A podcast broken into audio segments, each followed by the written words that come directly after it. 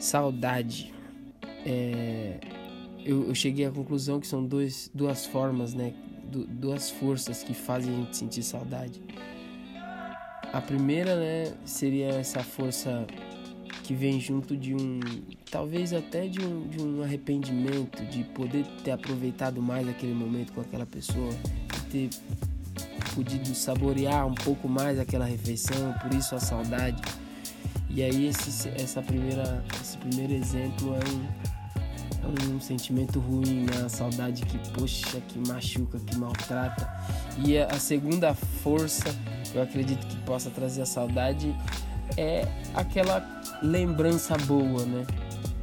É aquela pessoa que a gente, todos os momentos que teve junto, aproveitou da melhor maneira, aquela refeição que a gente saboreou, né? aquele momento que a gente viveu com intensidade e por conta de ter sido um momento que não é, não é possível se repetir, é um momento único, um momento de felicidade, se tem a saudade, né? E aí eu né, se, se tem alguma oração que eu possa fazer, né, alguma, algum sonho que eu possa ter, é que se eu vier a sentir saudade, que seja por esse segundo motivo, né?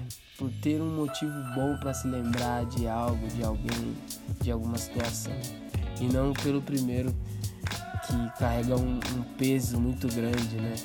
Que muitas vezes a gente acaba sentindo por realmente é, no momento é, posterior perceber que não se aproveitou aquele momento como se devia e isso é muito doloroso, né? Então que a gente possa viver mais, aproveitar mais as pessoas, dar, dar valor mais aos detalhes e que se for para sentir saudade que seja uma saudade boa, né?